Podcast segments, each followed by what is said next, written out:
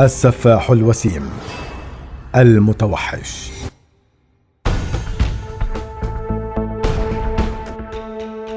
منذ القبض عليه في السادس عشر من أغسطس عام 1975 وحتى إعدامه عام 1989 أصبح تيودور روبرت باندي الشهير باسم تاد باندي واحدا من أكثر الشخصيات المثيرة للجدل في التاريخ الأمريكي.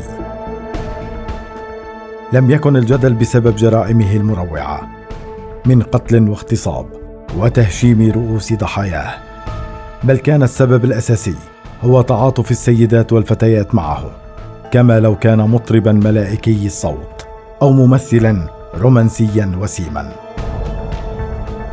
وفقا لصحيفة اليوم السابع اكتشف تاد باندي أن والديه اللذين كان يعيش معهما هما جده وجدته وليس أبويه حيث تربى بواسطتهما واللذين أقنعاه بأنهما والداه وأن أمه هي أخته نظرا لأنها حين ولدته لم تكن متزوجة وأنه نتج عن علاقة غير شرعية. مما تسبب له بحالة كراهية للفتيات والنساء. كان تاد باندي يستدرج ضحاياه من الفتيات المراهقات التي كانت أعمارهن تتراوح بين الثامن عشر والإثنان وعشرون سنة. حيث كان يتظاهر بأنه رجل شرطة يعرض عليهن المساعدة لتوصيلهن. وأحيانا كان يتظاهر بالإصابة أو الإعاقة ويصطاد ضحاياه من المناسبات الاجتماعية. ارتكب تاد باندي أولى جرائمه عام 1974 عندما عثرت الشرطة على جثة ليندا طالبة بكلية القانون في جامعة واشنطن حيث استيقظت زميلتها صباحا. دخلت غرفتها ولم تجدها فظنت أنها ربما قضت ليلتها خارج المنزل. لكن والديها اتصلا وأبلغا عن اختفائها فتوجهت الشرطة إلى منزلها وبفحص غرفتها وجدوا بقع دماء على سريرها فأيقنوا أنهم أمام جريمة خطف.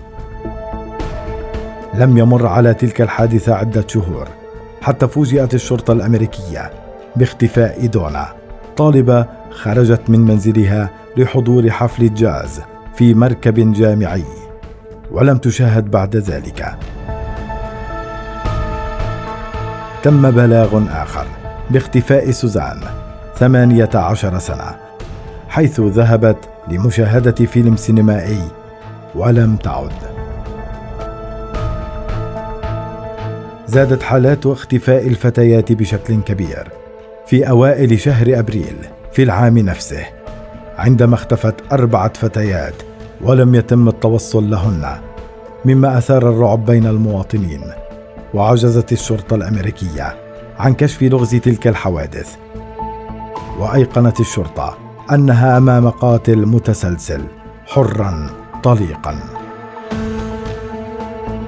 لكن استطاع الأمن ولأول مرة أن يجمع بعض خيوط جريمة حيث أكد عدد من الشهود أنهم شاهدوا شابا وسيما ذا شعر بني يضع جبيرة على يده اليمنى وكان يطلب المساعدة من الفتيات لإنزال قارب شراعي من سيارته. أيقن الأمن الأمريكي أنه أمام قاتل كل ضحاياه من الفتيات الشقراوات طالبات أعمارهن تتراوح بين الثامنة عشر والإثنان وعشرون سنة. سقط تاد باندي في قبضة الأمن بالصدفة عام 1975 عندما استوقفته الشرطة أثناء سيره بالسيارة لعدم تنفيذ الأوامر بالتوقف. وبتفتيش سيارته عثر على قناع وعتله وتذكره لدخول حلبة تزلج بنفس المنتجع الذي وجدت فيه جثة كارين إحدى الضحايا. مما جعل الشرطة تلقي القبض عليه. اعترف باندي أنه كان يمارس الجنس مع ضحاياه بعد قتلهن وقد برر جرائمه بأنه مهووس بالصور العارية حيث كان يستدرج ضحاياه بالتظاهر بأنه مصاب في يده وفي بعض الأحيان يدعي بأنه رجل شرطة أو رجل إطفاء.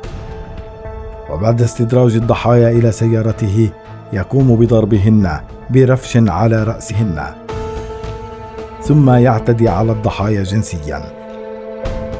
كما كان يزور ضحاياه عدة مرات ويقوم بوضع مساحيق التجميل عليهن. ثم يعتدي عليهن مرة أخرى.